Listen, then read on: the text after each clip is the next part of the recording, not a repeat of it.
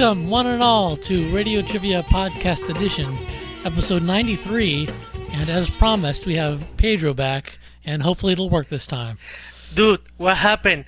We were recording the episode, and all of a sudden, I turned into Zach. For some reason, I turned into Zach. I mean, I was talking like him, I was living in Alaska, and all of a sudden, I, I had this knowledge of dinosaurs. It was weird. And he was saying stuff that I would never say, like, No More Heroes is an okay game. That's not what we would never say. I don't know what happened. It was like an out-of-body experience that... It was insane, dude. You you didn't have a chance to talk about No More Heroes, so before uh, before we actually get started, do you have some anything, any thoughts or counterpoints to, uh, to my bashing of the series? Well, I can say everything, including that your opinion sucks and mine is better. Oh, okay. Okay, well. okay. I'm sorry, I'm sorry. Um, okay, for real now. What I was going to say in the episode, in the actual, actual episode, that it's understandable how some people don't like the game because Suda, Suda fifty-one, which is the guy that created both the game No More Heroes and Killer seven, is the type of yeah. developer that loves to make uh, his own games, like his own way. Like, screw conventions, screw whatever works, we're going to do this because we think it's going to benefit the actual game, the actual story, the actual character. So that's why his games don't always tend to get like a large following, because not everybody has the patience for it. And I think No More Heroes is actually more accessible than Killer seven, because when we first played that game in two thousand five, I, I first played it and I was like, this is the worst game ever. This sucks. Killer seven's a really weird game. It really is. I, I think we had it on when, when Carl was on. It's like an on on rails, not really a shooter, but it, it, it kind of has that vibe to it. It, it. You can't even explain what type of game it is, because to tell you the whole story, um, when I first played it, I didn't like it, and it was so bad that I actually went to the video store, returned the game because I didn't understand it. I didn't get it. But, but then a year later, my best friend, he went, he bought the game for ten bucks because at the time uh, they had announced No More Heroes for the Wii, and he saw, mm, this, look, this, this looks good, and he found out that Suda fifty-one made uh, Killer seven, so he bought the game for cheap, like ten bucks. We started playing and we were like, this is weird, but we kept going and going and going, and then when we when we got to the second chapter, we were like, oh. Now we get it, and it, and it went from being like, what the fuck are we playing, to this is a really, really good game. And that's basically what Suda fifty-one likes to do, which is make games that are weird, are silly, are surreal, but then when the people get it, it's actually really rewarding in a way. Not for everybody, but for some, it's really rewarding. You know how last year the movie Scott Pilgrim versus the World came out, and everybody was saying that it was like No More Heroes? It's kind of funny because Scott Pilgrim, the movie at least, is very similar to No More Heroes in that some will love it to death and others will, will hate it, and that's the same thing with No More Heroes. Well, uh... we should probably go on to the first game. Pedro picked most of the lineup here, so... Okay, before we record real quick... Um, I just want to say thanks especially to Kisaki Project, which is James Tuxer. He's on the forums, and a while back he sent me a message on Twitter saying, I always love it when you are on Radio Trivia. Hope you do it again soon. And he's always giving me praise on the forums. This episode goes out to you and to everybody that g- gave me great support whenever I come to the show. So thank you, everybody. I always have a lot of fun with this. So I really hope that you guys enjoy this episode. This is for you all.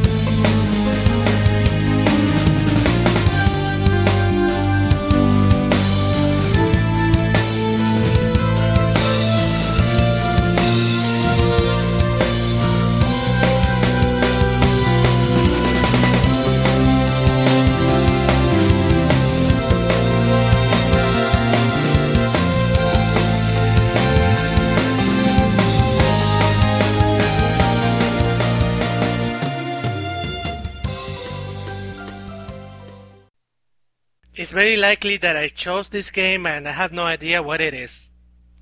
You'll figure it out, Pedro. Don't worry. Okay.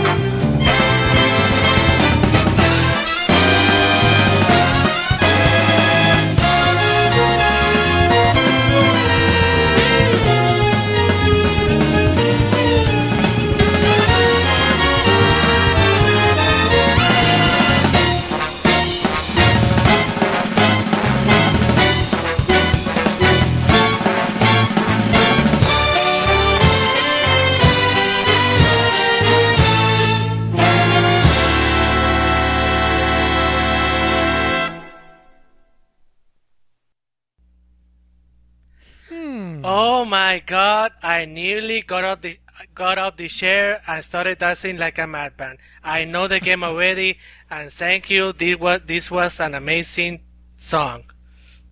There, there are a lot of really good songs in this game, and and we'll talk more about why after the third song. Definitely.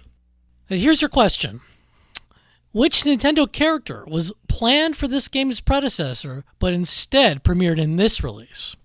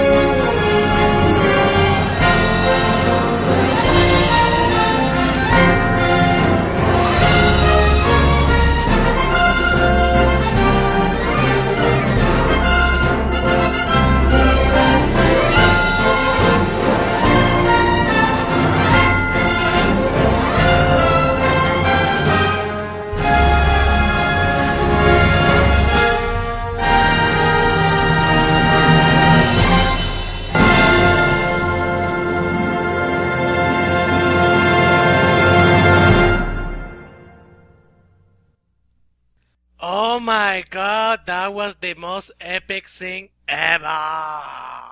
Oh, come on, you're you're kind of hyperbolizing there, but uh, this this is this is a good game and um, good music at least. And uh, well, uh, if the first two songs sounded familiar, it's because uh, they're from two very popular series that have collided in this particular game's release.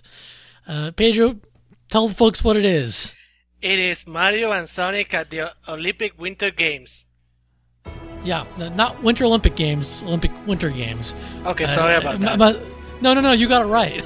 That's the point. They, most people would say Winter Olympic Games, but there was a big to-do when they announced this game because um, I guess they wanted to keep the branding, and so they thought that Mario and Sonic at the Olympics was the brand.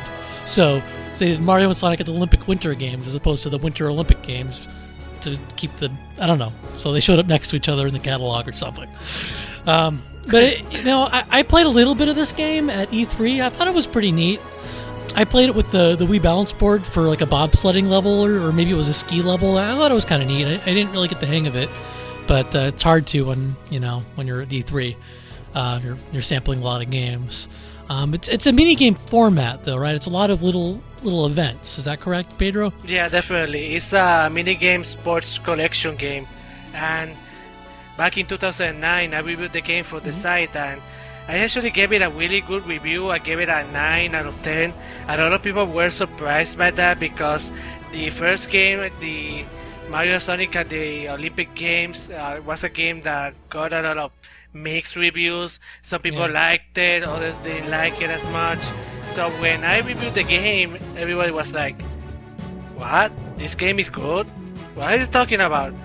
I think they toned down some of the annoying controls. I mean, there isn't as much waggle, there isn't as much of that stuff. I, I think it it's a more balanced game. There was definitely a lot of changes that they made to the game. So because I thought that the first game was really good, but it had a lot of annoyances and issues that prevented it from being one of the better games on the system.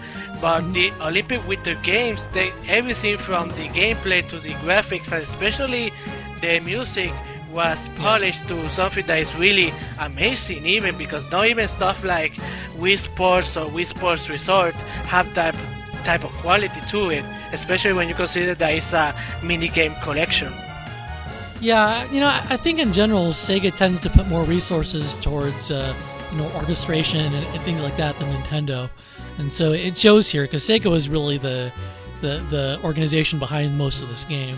Some of the music's cut from the same cloth as uh, as Sonic Colors, which I guess came the next year. But uh, that last song definitely reminded me of Sonic Colors for Wii. So so there are a lot of remixes or rearrangements, and some are better than others. Uh, some are really fun because you heard one of them, Mario. Uh, I think it was Mario World's ending music that. Uh, that was orchestrated there. There's a lot of fun little stuff like that. And they also just have some reprises uh, from earlier games that aren't remixed, uh, especially from the Sonic games, since I mean, Sonic games have had, I don't want to say orchestration, but live rock and things like that for a while.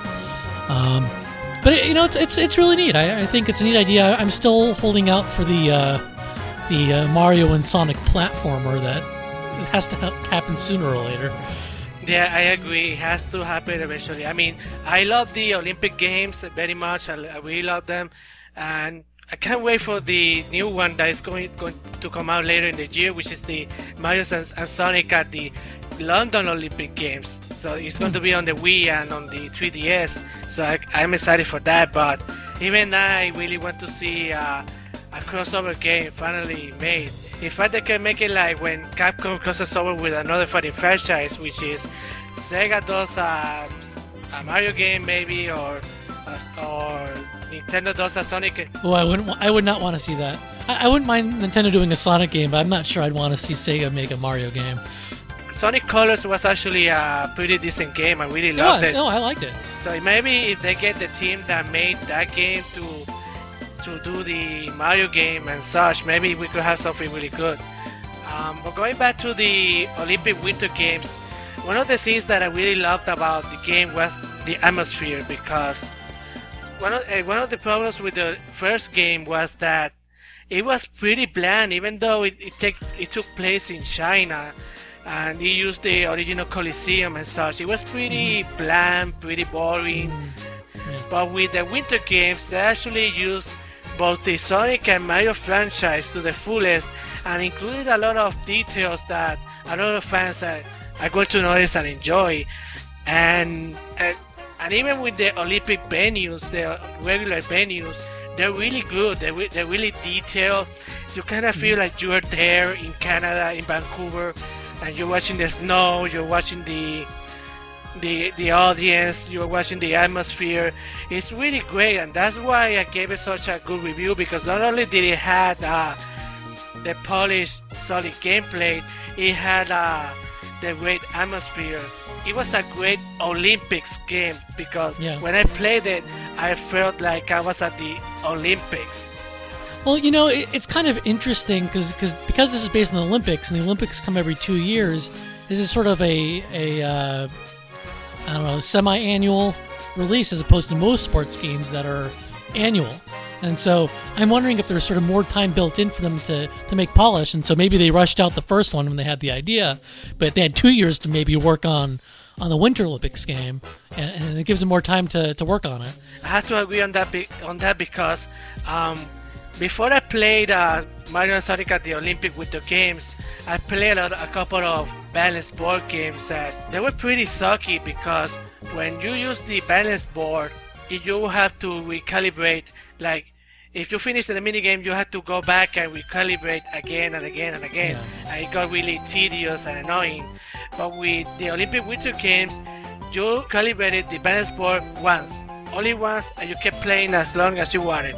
And that's really, really smart of Sega. Yeah, yeah, and, and hopefully uh, what you said about the balance board calibration will be true for Zelda for uh, the Wii Motion Plus.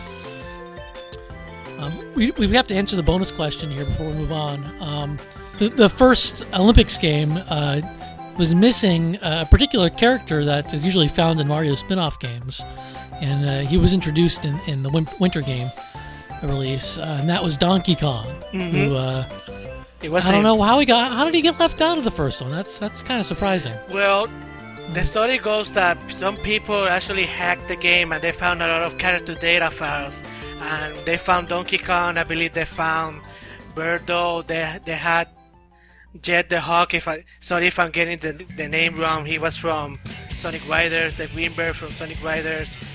They had a lot of characters that were in the game, but they were cut out at the last minute. So. Actually, that kind of makes uh, confirms the fact that the the first game was really rushed, because yeah. they had all, all of these characters and they were cut out at the last minute. But they actually made the character files, they made the character models, so that's how people knew that they were actually in the game. So I take it that with the longer extended development time, they took the, the these characters and polished them, and finally included them in the sequel. Well, that's cool.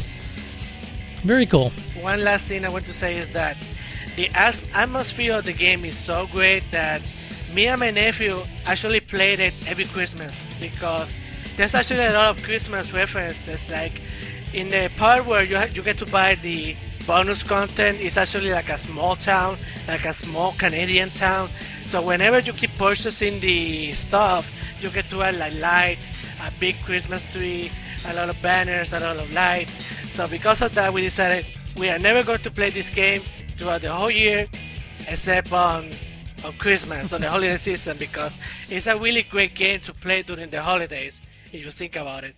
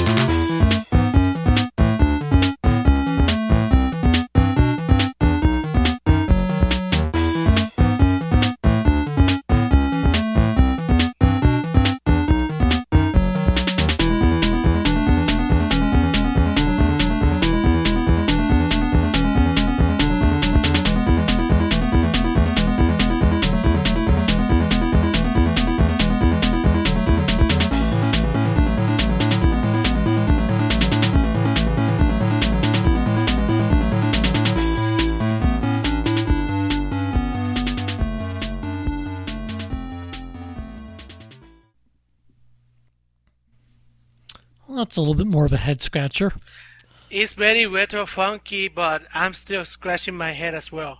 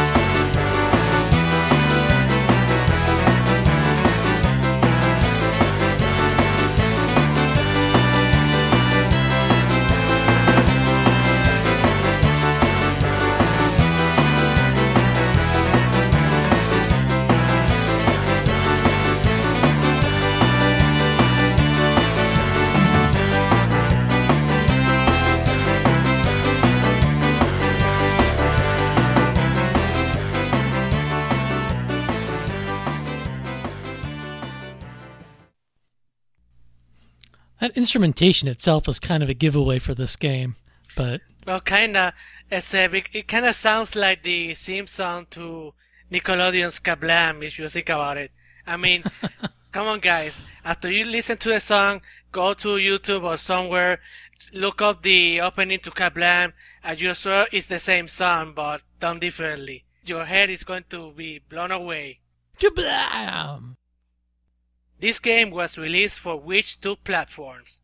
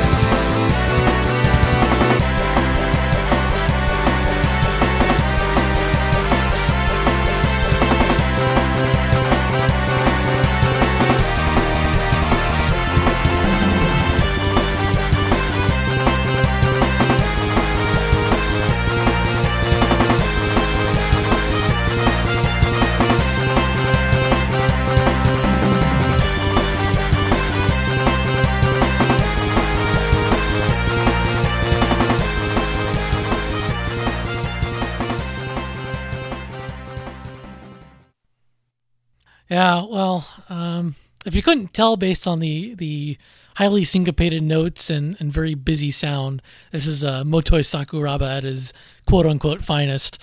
Um, I like Motoi Sakuraba, but there's a bit too much of that in this soundtrack for me. I I think that the uh, the first Mario Tennis game uh, had a much better soundtrack. This is Mario Power Tennis. And what, what systems was this released for again? Okay, originally it was released for the GameCube in two thousand four. And then in two thousand nine, it was re-released as a Wii game under the new Play Control label. Mm-hmm. Now, if I recall correctly, the, the Play Controls weren't done terribly well for being a tennis game. Um, I remember a lot of complaints. Well, from what from what I remember, a lot of people were kind of p- turned off by the fact that there wasn't a GameCube controller or a classic controller option. So Nintendo... Oh. Force you to adopt the motion controls. In my case, I didn't mind it much because I actually liked the motion controls for Wii Tennis, so I didn't make... Oh, so so the motion controls are similar to in uh, in, in Wii Tennis or Wii Sports? Well, from what I heard, um, there's a control option where the character moves by itself, by by itself, right. And then all you do is the motions, which is exactly how Wii Tennis does it. But there's yeah. there's also options for where you control the character, while you could also control the tennis racket movements. So, and from what I remember, not a lot of people liked that because they weren't as refined or polished as in Wii Tennis. Because if you guys remember, in Wii Tennis, they were actually really polished to the point where everybody had to play it to believe it. Well, yeah, I mean, I mean in, in, in Wii Tennis, it, it it sensed if you were too early, it hit to the right, or or too late it went to the left, or um, or if you have kind of the racket turned downward or upward or, or twisted it as you fall through it, it sensed all that and uh, spun the ball or affected the ball. And I'm not I'm not sure they were able to graft all that onto uh, Wii po- uh, Mario Power Tennis because the controls were originally for GameCube where it's, you know, B B for backspin, A A for topspin, and B A for a lot of backspin, and or A B for a lob, or I may have the exact controls wrong, but that was the basic idea. Yeah, it was, it's, it's exactly like, like you said it. It was a game designed for the GameCube controller, and they had to take the game and turn it into a Wii game, and it doesn't quite work that way, unlike Wii Tennis, where it was actually designed around the concept of motion gaming, whereas Mario Power Tennis was a traditionally controlled game that was moved over to a motion control game, and that didn't work out as well as expected. Yeah, I mean, I'm sure it sounded great on paper. I mean, it makes sense. Yeah, it's a tennis game. We already got the tennis game there. We'll just put motion controls in there. But in reality, maybe instead of porting the game, they should have re-implemented the game using the same assets, and, and maybe that would have worked instead of trying to graft new controls onto an old engine. But uh, but for what it's worth, at least on the GameCube, um, it's a very good game. Um, it isn't all that different from the N sixty-four game, but the N sixty-four game was really awesome. And uh, and uh, the GameCube game and I assume the Wii game are both beautiful because, the, you know, the courts, there's not too much in a, in a tennis court. So all the processing power is on the models and making the game really smooth and, and nice shadow effects. It, it looks really nice. I had to really agree does. on what you just said about the graphics. They're really beautiful. They're really polished. Like even the tennis ball, tennis ball has a, if I'm not mistaken, has a fuzz effect. So it's really good. Yeah. But I had to disagree yeah. on this game being similar to the N sixty-four game, and that's why while I like the game, I didn't like it as much as the original N sixty-four game. Mm. To give you a better idea, back in the day, I actually didn't like the Mario Sports game because I didn't like sports. I, like I said, right. I want to play Mario as as a platf- as a platforming game, as a hero, or something like that. As a, I, I barely accepted him as a car racer back in the day, if you can believe that. Like, but one day I decided to rent the game because I keep hearing that it was really good, and I loved it. It was really, really good. The N sixty-four game or the GameCube? N sixty-four game, the N sixty-four okay. game. It was really good, it was really polished, really fun, really easy to get into, and even even taught me how to play tennis and the basics of tennis. Yeah. And the funny thing is that I learned better in this game than I did in high school when I actually took a tennis course, if you can believe that. It was really insane. I believe that. Yeah, I, I can see that. It was, you know, the interesting thing about Mario Tennis, both of them, is that in, in my mind, it's almost like a fighting game, and, and I don't like fighting games, but this is a simple enough controls that I could get into. By fighting game, I mean it's really just you versus someone else, or maybe a team versus another team. And it's back and forth really quickly. You're trying to outmaneuver each other. You're trying to outsmart each other. Place the ball someplace that's hard to, to reach, and um, and I just I just feel like it's a very tactical game. It just it just has has a lot of. It's a very satisfying game to play against. And that's why I loved it so much. Because it was really polished, really simple, really easy to understand, and yet the challenge was there. It was really addicting. My problem with Mario Power Tennis is that they tried to add too much to it, because the characters now had the special abilities where you where you would summon like uh, bananas or confuse the other player, and it was really arcaded. Some people liked it that way.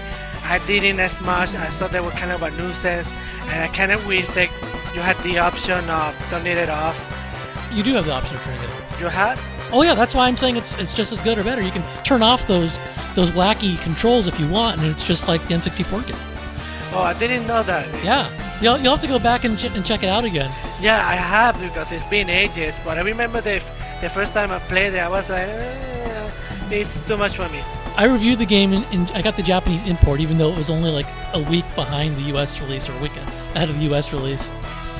I would say that if you like the N sixty-four game, you don't need to get the the Wii or the GameCube game. They're they're basically the same, and, and if you download the, I think it's on Virtual Console, Mario Tennis for N sixty-four, um, that that's a perfectly good game. You you can play it on there, and you're not really missing anything.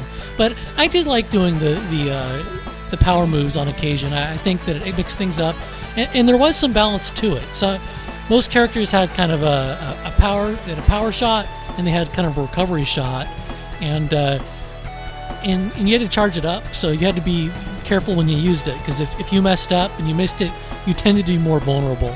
Um, and so there was this sort of give and take of, well, do you use the power shot, or do you want to save for a, a, a recovery? And, and so, yeah, I can make the volleys too long if you had two good players, but at the same time, uh, it, it gave players that weren't as good at, at kind of a, a chance at, at recovering. So actually, I have I have a friend that actually went through his entire, entire life mastering Mario Power Tennis, and when the game came out to, on the Wii, he actually hated it because of the control issues that we mentioned earlier. Yeah. So well, that's I, I could see that. Yeah. And regarding the music, before we move on. Uh, I had to agree that the music is somewhat bland. I really like the the music in the original a little bit better. Uh, I prefer the Mario Golf soundtracks to a little more laid back, because it's a golf game, not like an intense tennis battle. Yeah. But um, yeah, it's it's okay. I, I think the N sixty-four game had more remixes and rearrangements of classic songs, so that helped tone it down a little bit. But um, I don't know. I, I just thought they were more memorable, new and rearrangements in the N sixty-four. Well, I'll be fair, and I'm going to try to find a copy of the GameCube version and try it out, because it's been eight years since I last yeah. played it. I just mentioned it from first impressions when I first got it for Christmas back in two thousand four. I was like, this is good, but I still like the original better, so I'm going to be fair. I make that promise. I'm going to try to hunt down a copy and play, play that instead. Yeah. I mean, if you don't like the, the items, and there's nothing new in this game. Um, but ex- except for the intro, I gotta mention the intro to this oh, game. Oh yeah, right? I, I nearly forgot about that one. It is the most batshit insane Mario intro ever, but I love it for it. it it's um, Wario and Waluigi are defeated by Mario and Luigi in a tennis match, and so they're plotting their revenge, and like Bowser trains them. And uh, there's this one scene that's like my favorite thing ever, where Waluigi sees sees Luigi on on a billboard or whatever for the tournament. And he says, "Take that, Mister Eyeballs!" And he draws uh, on them and draws little eyelashes. I love that one. That one. That's also my favorite scene in the whole opening. That was. Yeah, Wario's like, yeah, yeah, eyeballs, yeah. He scribbles on Mario. So th- there's, it was really funny. The great thing is that Camelot, the game's developer, actually went to the extra effort to make bloopers for the opening. They actually made bloopers. Oh, that's right. I forgot about that. In, in the closing credits, there there are bloopers for that. It, it, it's very well done. It has absolutely nothing to do with the actual game, but it, it, it is very amusing. It's, Somebody was inspired by Pixel. Somebody was definitely yeah. inspired by Pixel. Yeah, yeah, yeah it, it very well done. I I, uh, I got a real kick out of that. So, uh, all right. The next game is a request uh, by Pedro, but it was also requested by Geo. So. Oh, I love that guy already.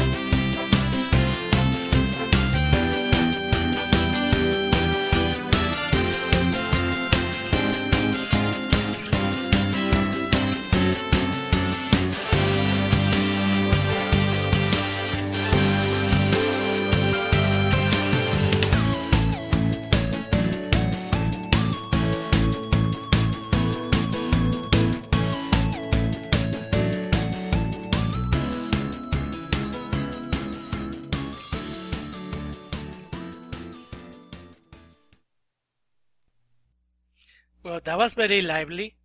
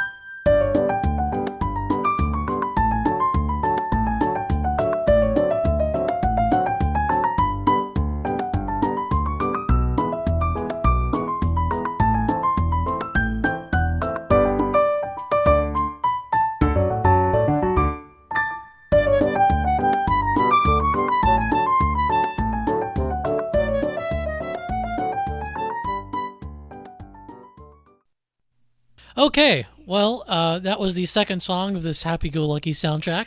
That was really interesting. It started like an old-timey, really yeah. interesting song, then it kind of got really bumpy. It's really good. I really enjoyed the soundtrack. Yeah, this this game has a surprisingly good soundtrack. Maybe I shouldn't say surprisingly good. It's a good soundtrack. But uh, we have a question about about the game. The core team of developers behind this game is best known for working on Wii's similar franchise.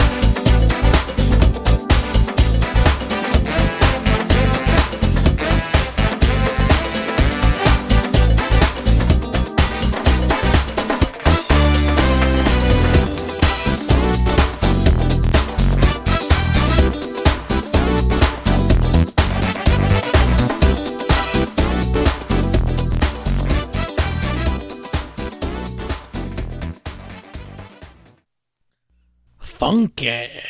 And up, and down, left, right. Move it. Everybody move it. Bingo. It. Oh, oh wait. No, that's the name of the song. It's probably for the bingo game. What game is this, Pedro? Do you know? Oh, yeah, I definitely know. This is Wii Party. Uh, a game that I never really gave a good chance. I I, I have to say, uh, I like Mario, Mario Party series. I, I'm interested in Wii Party. I'm just not in a situation we right like now. We like to party. We like. We like to party. I'm sorry. What? Okay, okay. Uh, that's a ter- That's a terrible. That's a terrible joke. Um, it fits though. We like to party. We like to party. Yeah. Now I have like the Benga bus is coming uh, and stuck in my head for some reason. But moving anyway, on. Yeah. The problem is this sort of game you got to have a group of people to play with, and I really am just not around a bunch of gamers often enough, or even people that are just sort of casual gamers that'd be interested in this. So uh, I really have not checked it out, but I actually kind of enjoyed it when I played it at E three, and, and the soundtrack, which I couldn't hear at E three, uh, is very good for this game. Yeah, yeah, I agree with that. Um, I usually reviewed the game for the site. I reviewed it a while back, a, a year ago. I really mm-hmm. gave it a, I, I gave it a really good score, I should say, because It surprised me. At first, I didn't care much for it because it looked really plain, really bland. It looked like a casual version of Mario Party, which is actually yeah. the answer to our question. The development team right. that did Wii Party is actually the same team that created Mario Party. So when you play Wii Party, you're going to remember Mario Party a lot. So anyways, mm-hmm. I thought it was going to be bland, very normal, very pretty typical for the Wii series. But when I first played it, I was really surprised at how well and how well designed this game is, because it was, I'm sorry to say this, I know a lot of people are going to be disagreeing with me with this, but one of the problems that, had, that the Mario Party franchise had was it got to a point where it got really complex, and it was aimed more at the Mario Party hardcore audience than the casual audience. And yeah, it, well, and it got, I agree. And it got really boring too, because when Mario Party eight came out in two thousand seven, me and my friends actually played it at a bar in the in town, at a local bar in town, mm-hmm. and we played it for players, and within the first ten to fifteen minutes, we were bored because every time we had a turn, we were like, okay, Wario moves three spaces. Oh no, he landed on this special stage. Now he gets to play a minigame. He gets to play with Peach. Now they have to play together. And everyone else sits around. And everybody sits around, and it got so bad that one of us actually got up and started hitting on the witnesses instead of playing the game, and another one was falling asleep, and everybody was yeah. everybody was bored out of their minds. I know yeah. some people like that. A lot of people are actually are expert players at Mario Party because they know all of the nuances to the gameplay, but it got to a point where it got really tedious, really boring, and when you were to play a mini game, you had to play it for like thirty seconds or one minute. Then you had like two to five minutes of shuffling around the board, and that wasn't really fun. No, that's absolutely true.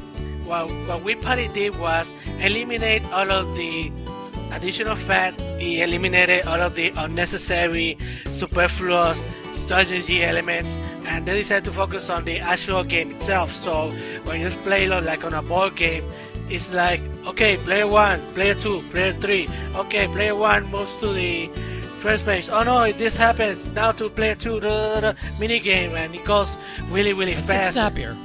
It's, well, I think part of the problem with the Mario Party series was, was that it, it it felt like it had to make use of the Mario franchise to do zany, funny things, especially as it to justify five, six, seven, eight, you know, entries in the series, and so it it got so mired in these in this these details that, I mean, you say strategy, but a lot of it still comes down to luck. It just sort of It, it just sort of complex unnecessarily so. So it's, it's, you're, it's exactly what you said. They trimmed a lot of the fat uh, on Wii Party, and, and so there's a board game mode, but there are also a lot of other modes that are fun that aren't really based on a board game. Like there's there's this part where you're trying to balance uh, a boat, and you have to place Mii's down such that the boat doesn't tip over, and so it's a different way of combining a bunch of mini games together into kind of a, a competition or a collaborative effort without Um, resorting to this arcane board system. So, well, what I mean by strategy in the Mario Party game is that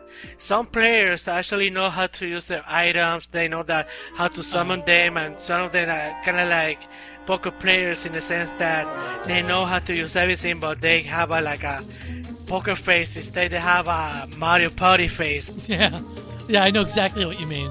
What they're going to do up to you at the very last minute, like, all right, we are on the last turn, I'm going to win, and then the other guys use this. Yeah, use the genie, takes all your stars or whatever, and yeah. Oh, oh, fuck you, I hate you. Yeah, there's a lot of that crap in Mario Party. Yeah, but Wii Party actually decides on the actual party. Everybody's having fun.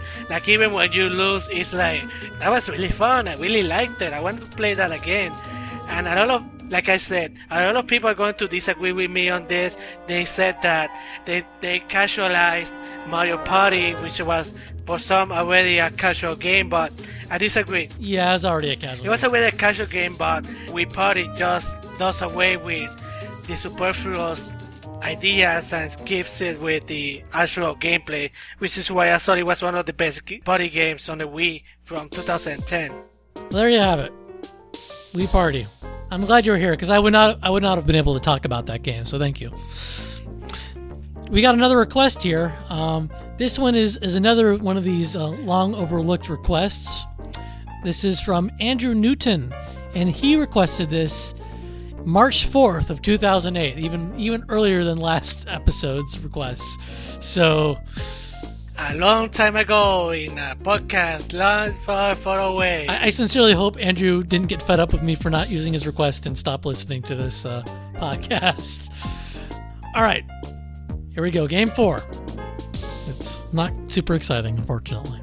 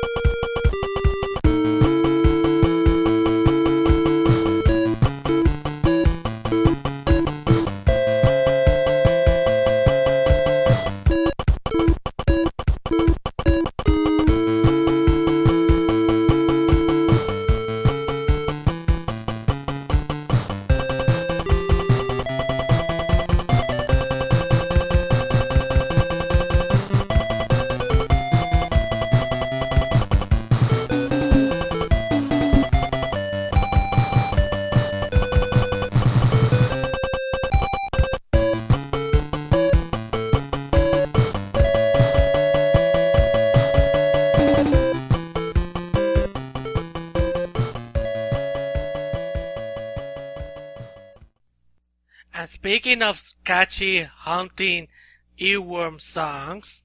Yeah, well, it's only it only is stuck in your head if you've actually played this game for a length any length of time.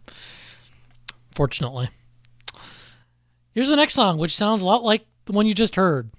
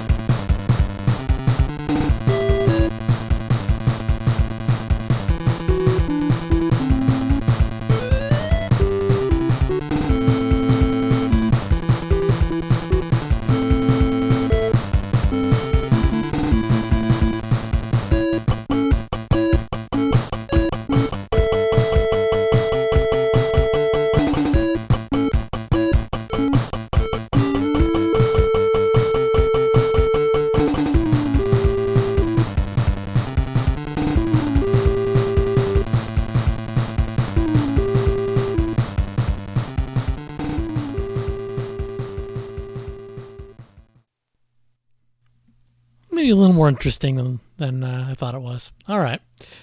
Well, here's your question. And uh, Pedro actually does not know this game, so this one he's playing along with. What special power does vanilla hold in this game? Actually, I know what the game is about, but I'm keeping it a secret. Shh. All right.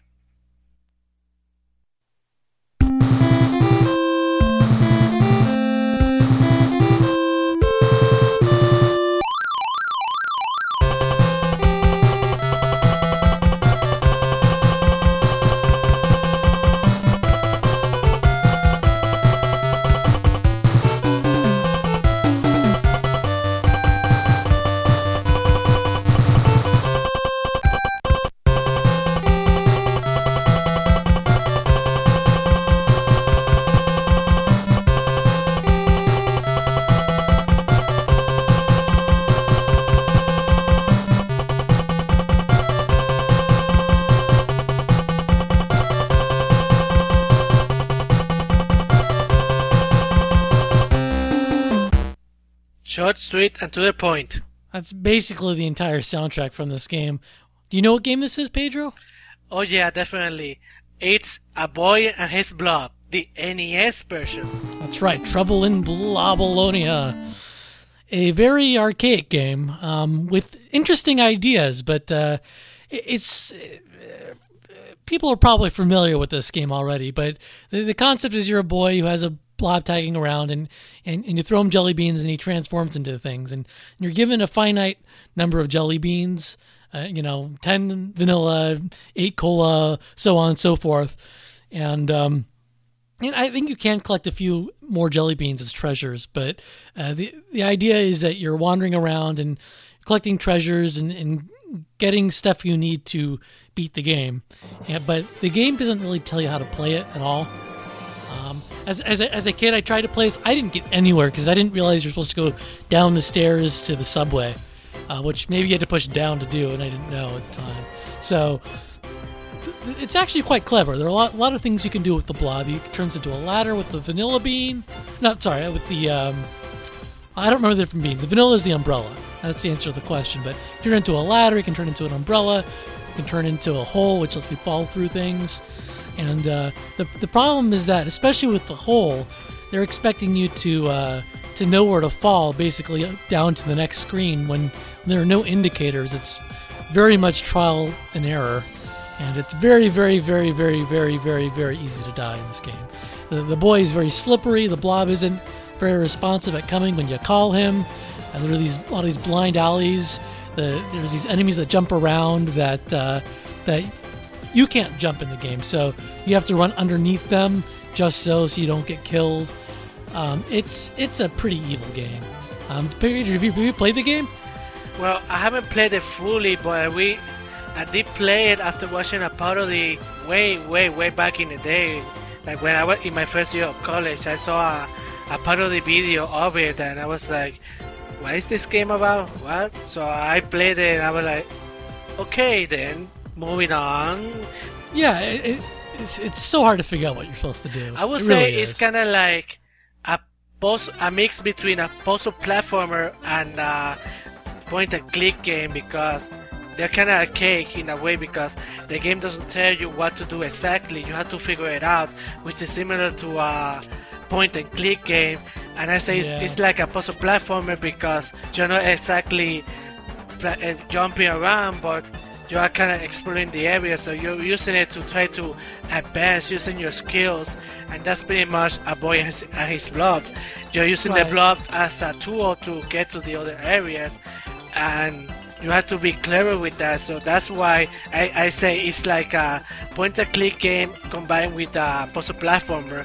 But the problem mm. is that since it was done for the N E S, the N E S is very limited in terms of hardware, and I think that should have been like a computer game where you can put a lot of graphics, a lot of details, a lot of sound effects, something that gave the player an idea of what to do. But on the N E S, it's very limited. It's, it's easy to get disoriented because most of the game takes place in like underground caves, um, and uh, it's it, in some ways it reminds me of Metroid. If there's a little bit of exploration, you can kind of go in multiple directions to to get to the end result, but it, it just far less guided than Metroid, which the original Metroid was not terribly guided, but Blob is even worse about that. Well, at least the original Metroid, you could play it, you could still explore, you could still figure out that B or, one of the buttons shoots the other enemies, you can kill them, you can still explore and find something we not need about it. This game is such that you could waste jelly beans that are really important and then not know it until like the end of the game when you actually need to use that jelly bean, and like, oh, I'm out of those, I guess I can't beat the game. And and you're given like five lives. I, I watched someone play through the, most of this on YouTube, and I don't see how you could play through this game without using save states. There's just so many ways to die that, I mean, it just so artificially extends the game that, that it, it's painful.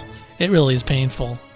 And uh, I've heard someone, maybe it was like on Retronauts, someone likened it to uh, an Atari game, and it does kind of feel like a holdover from that era of, of level design. It's a little more complex in terms of what they've been able to cram into it, but in terms of how much guidance the player is given on how to actually play the darn game, it's definitely in that the Atari realm. Um, but I, I like the concepts. The concepts are great, and uh, they, of course, carried a lot of those over in, in the Wii game. I'm surprised that the game has like a cult following because it's so archaic, so difficult. It's amazing that people actually wanted a sequel out of it. They wanted a remake, and we actually got one. We got one for the Wii in two thousand nine, and I own the game, man. Even though I never fi- finished it, this is exactly how they wanted the game to be about. This is actually more polished, more clever, and even sweeter and more beautiful. The original one is yeah. just so confusing, you don't know what to do. The new one actually takes the idea of trying to let the player figure out what to do, but instead of making it like really hard, they give you, they give you small hints that tell you, try this, maybe try that. Or you have unlimited jelly beans too, which help a lot. Um, you're, you're not punished for experimenting like you basically were in the original. We got one last game here. And uh, it's, uh, it's a good one, so let's go.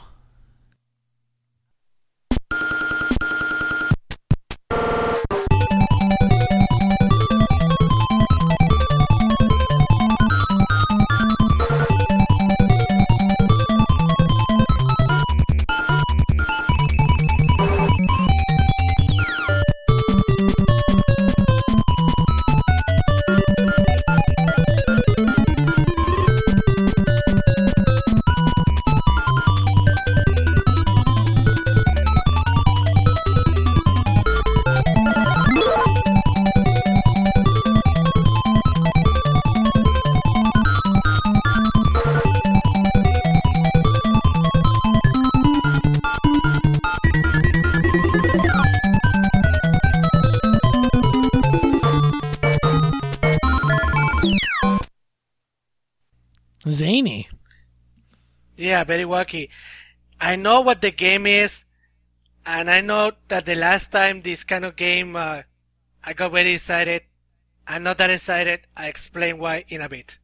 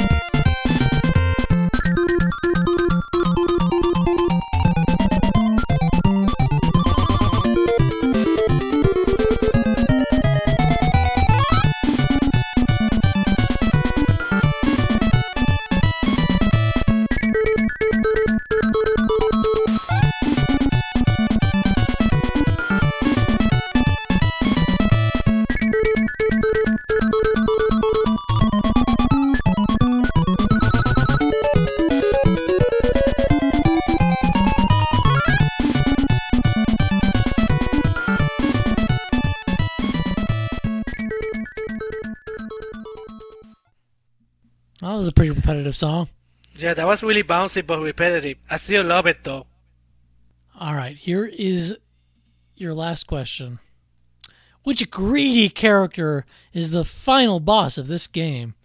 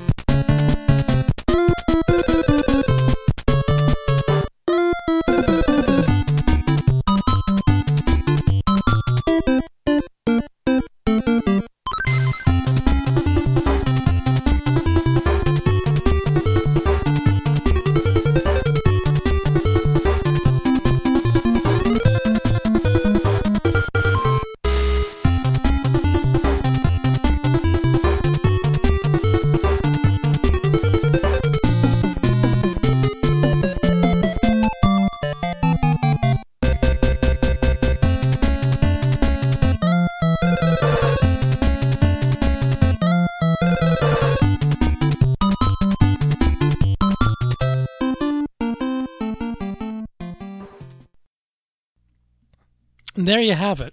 That was a little bit more varied, at least. Oh, yeah, and I recognize that song from, from the franchise, too, which is nice. This is... Well, you, you tell them what it is. If you guys know me well, then you know what this game is. This is Tiny Toon Adventures two Trouble in Wacky Land for the for the N E S. Right. And uh, I'm I'm curious to your thoughts on this. I, I watched some videos online, but I, I want I want to hear your thoughts before I chime in on this game. All right.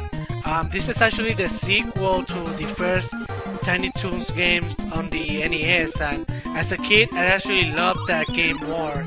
Even though I liked the Super N E S versions, which, as you guys remember, we actually discussed that in the last episode I was in. And right. You guys know that I got really excited because I really love that game. For this one, though, I didn't get excited because it's not as good as the N E S game or as the Super N E S game. And that's mm-hmm. because they changed things a lot. Instead of uh, being like a typical platformer, they try to do like a mini game like concept.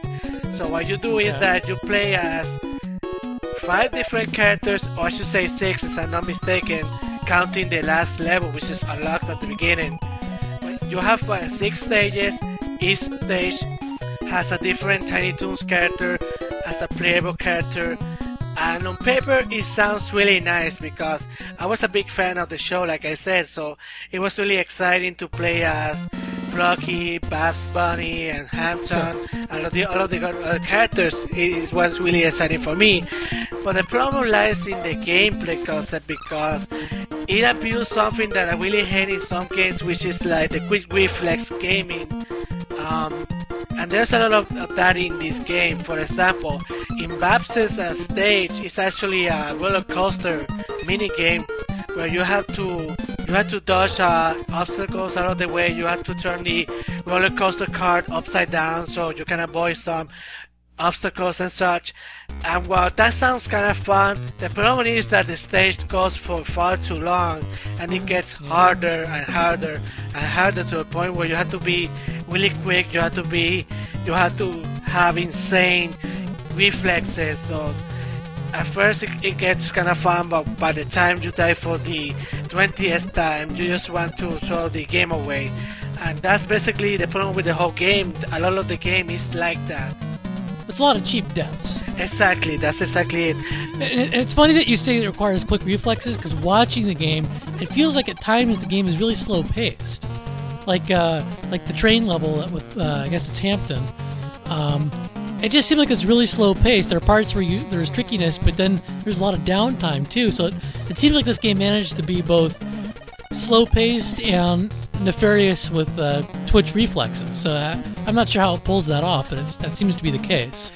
Not only that, the, the gameplay design is a little bit similar in between each game because you have the four balls lock stage, which is actually a side-scrolling game. Uh, very, a different variation of Babs's roller coaster game. You had the train level, which is kind of a side scroller as well. The only game that is actually different is Blocky's bumper car game, and that's kind of cheap too. That's like a, a very cheap game as well. They uh, they kind of phoned this one in then. Yeah, it was released in nineteen ninety-three, which at the time uh, the the Super N E S was around. Maybe they had the game. That plan after the first N E S game came out, and they said, you know what, let's just finish it, release it, move on, move on. At least we can claim the game is finished. And one thing I have to say is that I know that the first N E S game had these sort of cheap deaths as well as the Super N E S game, but at least those two games tried to balance things out, where you had the clever platforming stages along with the fast-paced, tricky, and fun stages, whereas this game is just too many cheap deaths, and the t- stages are really long. If I'm not mistaken, the four-ball block stage actually has like two or three stages, I don't know, but I know for sure that the bumper game is actually, actually has uh, three levels, and that gets really old real quick. Well, there you have it. See, Pedro Doesn't matter if it has his favorite characters if, if the game itself is not good. So there you have it. I, was, I won't say it's really bad because it could have been a lot worse. It's actually really polished, really well made. It's just that this, the concept is uh, it's not as planned out, not as planned out as the previous games. And that's why I really enjoy the music. That's why I picked it for this episode. It's really catchy, although a little bit repetitive, but it's really, really catchy. But the gameplay itself is like, it's good, but they've done better. Konami has done better with it. Yeah, sure. Well, uh, we got to answer the question before we close things out. Who is the greedy character that is the final boss of this game? Well, that's easy, Montana Max, because they keep using in all of the games. It's kind of strange. I I guess he was sort of the villain in a lot of episodes for Tiny Toons, but it never really registered to me that he would be like the super villain of every video game. Yeah, no, because they had uh, episodes too where they had other characters as villains. Right. Monty was greedy, but in, you know, there were some episodes where he was a bad guy, but there are other ones where he was just another character.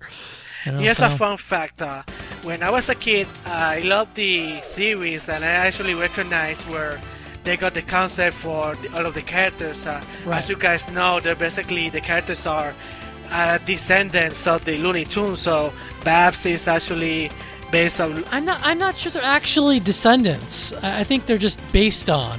There's, I mean, there's similar, no relation. A little bit similar, yeah. They're a little bit similar like that.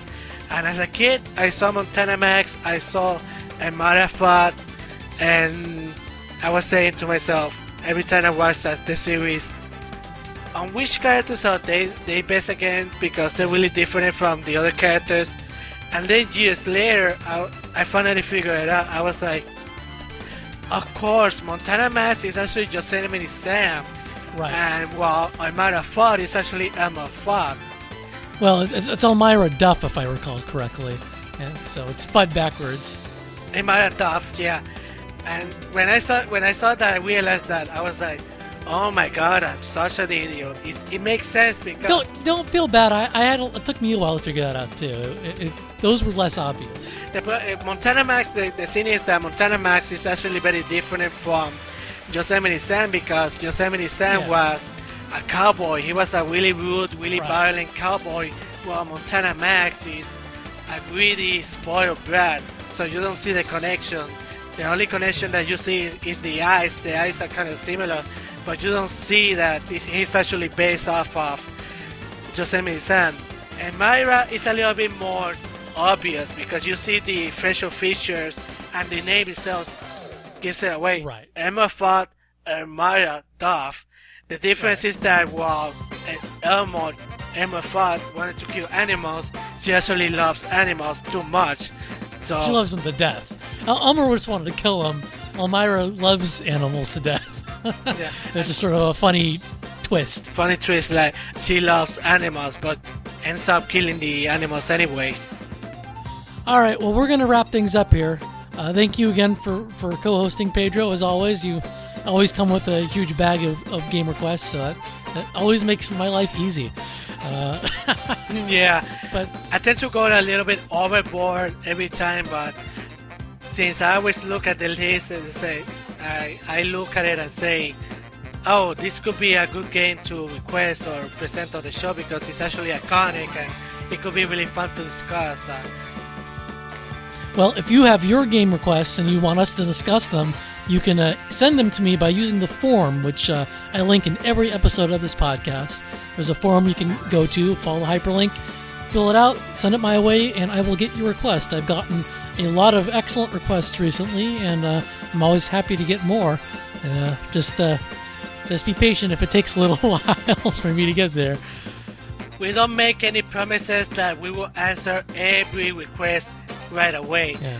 No, we can't. So maybe if you send like a request now, you might hear it in twenty, thirty, if we live long enough to actually maybe see the light of day. No promises. No promises. No promises. Best effort. No guaranteed service here. I can promise I will be here as always. So once again, thank you for inviting me. Thank you everybody for all, all of the kind words. Uh, I'm surprised that you guys like to hear me in my broken English accent talk about games for like an hour. So So really, thank you guys. You're awesome. All right. Bye, everyone. Bye-bye. Later. And remember, we like to party. We like, no! we like to party. Da-da-da-da-da-da, da-da-da-da-da-da.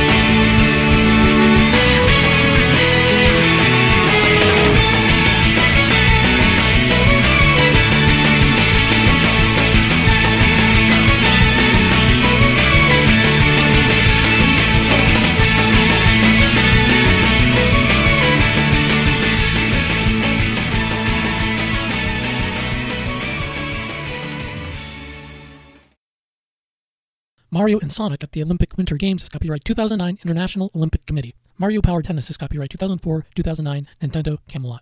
Wii Party is copyright twenty ten Nintendo. A Boy and His Blob, Trouble on Blobalonia is copyright nineteen eighty-nine Absolute Entertainment. Tiny Toon Adventures two, Trouble in Wacky Land is copyright nineteen ninety-three Konami. Me and my nephew actually played it every Christmas because there's actually a lot of Christmas references, like in the part where you have, you get to buy the bonus content. It's actually like a small town, like a small Canadian town. So whenever you keep purchasing the stuff, you get to add like lights, a big Christmas tree, a lot of banners, a lot of lights. So because of that, we decided we are never going to play this game throughout the whole year, except on, on Christmas, on the holiday season, because it's a really great game to play during the holidays. If you think about it. Good for you, bad for me. Okay. I'm, not, I'm not Christian. Sorry, that's inappropriate. We'll move on. This game was released for which two platforms? So, so it was released not one, two times. Ha ha ha. That was a really bad impression. Is that supposed to be the count from like from Sesame Street? A really bastardized version, yes. Oh, oh, oh. No, you can't be in the podcast. No, you can't. My cat is He's crying in the door. He has a strong opinion on Mario Power Tennis. No. Actually, that's sort of relevant because uh, Six Flags used that for its advertisements. Oh yeah, and there's a kind of like an odd connection because we talk Wii Party, which actually leads to the the song, which actually used it for the Six Flags theme park, which actually has the Looney Tunes, which are actually part of the Tiny Toons adventure. So it's like a insane, weird conspiracy theory. It was all in the subconscious. It was all planned out ahead of us. Oh yeah, definitely. Yeah. All right, let's do a clap. We like to party. We like, we like to party. The finger bus is coming. Let's get this something something. Da, da, da, da, da. Complain and talk back. We like to party. We like, we like to party. We like to party.